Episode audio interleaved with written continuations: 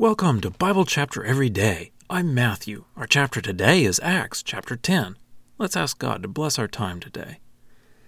Heavenly Father, as we read this chapter, we pray that you will help us to get past our prejudices, the things that are keeping us from accomplishing your purpose in the lives of the people around us. We pray this through Jesus. Amen.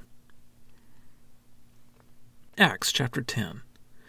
Now there was a certain man in Caesarea named Cornelius, a centurion of what was called the Italian cohort, devout and fearing God together with all his household, doing many charitable deeds for the people and praying to God continually.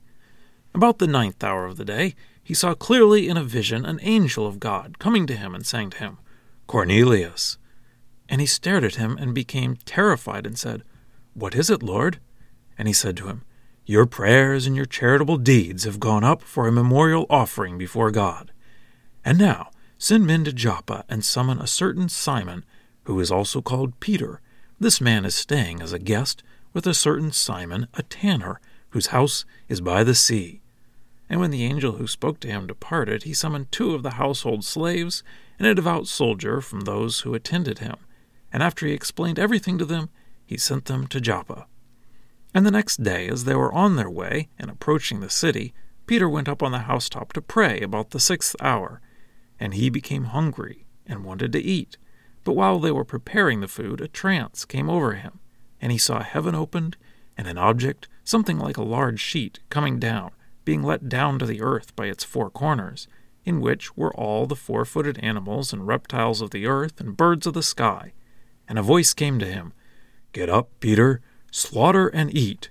But Peter said, Certainly not, Lord, for I have never eaten anything common and unclean. And the voice came again to him for the second time The things which God has made clean, you must not consider unclean. And this happened three times, and immediately the object was taken up into heaven.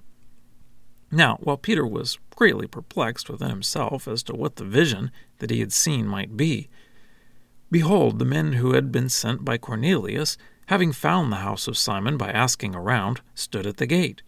And they called out and asked if Simon, who was also called Peter, was staying there as a guest. And while Peter was reflecting about the vision, the Spirit said to him, Behold, men are looking for you.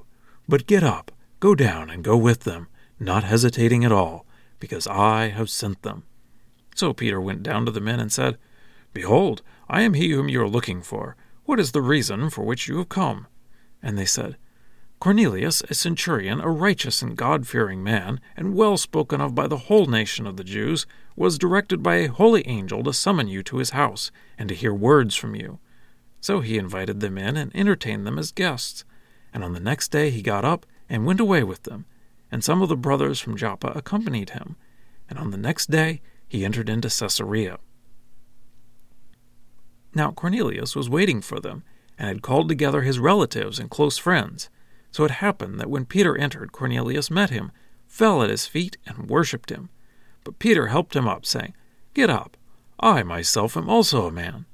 And as he conversed with them, he went in and found many people gathered. And he said to them, You know that it is forbidden for a Jewish man to associate with or to approach a foreigner. And to me God has shown that I should call no man common or unclean. Therefore, without raising any objection, I came when I was sent for. So I ask, For what reason you sent for me? And Cornelius said, Four days ago, at this hour, the ninth, I was praying in my house, and behold, a man in shining clothes stood before me, and said, Cornelius, your prayer has been heard, and your charitable deeds have been remembered before God. Therefore send to Joppa, and summon Simon, who is also called Peter. This man is staying as a guest in the house of Simon, a tanner by the sea. Therefore I sent for you at once, and you were kind enough to come. So now we are all present before God to hear all the things that have been commanded to you by the Lord. So Peter opened his mouth and said, In truth, I understand that God is not one who shows partiality, but in every nation the one who fears him and who does what is right is acceptable to him. But as for the message that he sent to the sons of Israel, proclaiming the good news of peace through Jesus Christ, this one is Lord of all. You know the thing that happened throughout all Judea, beginning from Galilee, after the baptism that John proclaimed, Jesus of Nazareth, how God anointed him with the Holy Spirit and with power, who went about doing good and healing all who were oppressed by the devil, because God was with him. And we are witnesses of all the things that he did, both in the land of the Judeans and in Jerusalem, whom they also executed by hanging him on a tree. God raised this one up on the third day, and granted that he should become visible, not to all the people, but to us who had been chosen beforehand by God as witnesses, who ate and drank with him after he rose from the dead. And he commanded us to preach to the people, and to testify solemnly that this one is the one appointed by God as judge of the living and of the dead. To this one all the prophets testify that through his name everyone who believes in him receives forgiveness of sins. While Peter was still speaking these words, the Holy Spirit fell on all those who were listening to the message. And those believers from the circumcision who had accompanied Peter were astonished that the gift of the Holy Spirit had been poured out even on the Gentiles, for they heard them speaking in tongues and glorifying God. Then Peter said, Surely no one can withhold the water for these people to be baptized, who have received the Holy Spirit as we also did. So he ordered that they be baptized in the name of Jesus Christ. Then they asked him to stay for several days. Well, that's the reading. Let's dig in. We sometimes call Cornelius the first Gentile convert, meaning he was the first non Jew to become a Christian. Of course, there were the Samaritans, but they were sort of half Jews. And then there was the Ethiopian eunuch. But Cornelius is the one that Luke focuses on as a turning point, because he tells the story twice once in this chapter, and then they discuss it in the next chapter and rehash the details. To us, this may seem like just another conversion, but to Peter, this was a big change in his thinking. He'd grown up prejudiced against Gentiles. They were unclean. He wouldn't go into their house or eat with them. And like any big change, it takes a lot to get us there. The story opens with a description of Cornelius, showing him to be really trying to follow God. God gave him a vision of an angel who mentions Cornelius's prayers and his good deeds and tells him to call Peter. They didn't have street addresses or GPS coordinates in those days, so the angel gives directions as they would understand them. Now, the scene shifts to Peter, on the roof, praying, while he waits for lunch. Peter is hungry, so God gives him a vision of animals and tells him to kill and eat.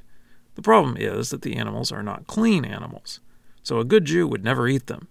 But God says, The things which God has made clean you must not consider unclean. It is repeated three times. I guess God really wanted Peter to get the message, which he is still puzzled about. Then the Holy Spirit told Peter to go with the men who were looking for him. So, since the day was half over already, Peter invites the men to stay in Simon's house that afternoon and night, and then they hit the road early the next morning. Now, after the vision and the Holy Spirit telling Peter to go with the men and hearing about Cornelius's vision, you would think that Peter would understand. But God has to prompt him a bit more. When Peter first arrives, Cornelius falls down at his feet. Peter says, Get up, I myself am also a man. So Peter is showing that he understands he is not superior to Cornelius. Peter goes in to find a large crowd assembled.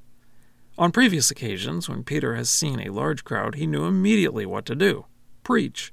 He did that in Acts chapter 2 and Acts chapter 3. But now Peter sees a large crowd and says, So I ask for what reason you sent for me. So Cornelius repeats the vision he had seen and tells Peter they are ready for him to deliver a message. So Peter preaches about Jesus that Jesus came to the earth and did miracles, that he was killed, and that he was raised from the dead, that there is a coming judgment, but that God will forgive those who put their faith in Jesus. In other words, he preached the gospel. Then the Holy Spirit fell on the people hearing the message, and they started speaking in other languages. So Peter said in verse 47 Surely no one can withhold the water for those people to be baptized who have received the Holy Spirit, as we also did. We would have to say there is no reason they shouldn't be baptized. But then, why was there even a question? It seems that if God hadn't sent the visible sign, they might not have been willing to baptize the Gentiles. And now for a deeper dive. I think we have to talk about prejudice, the idea of prejudging. In America, when we talk about prejudice, we immediately think about prejudice against black people. There's still far too much of that even today. But have you noticed how you'll be treated differently, perhaps in a store or a restaurant, depending on the way you are dressed? Of course, that is just the area of physical things. What about spiritual things? We all have our biases on what we knew growing up without even having been told things necessarily. We see things through a lens, and it is hard to imagine a different way of looking at things. One example is a church building. Can you imagine a church without a church building?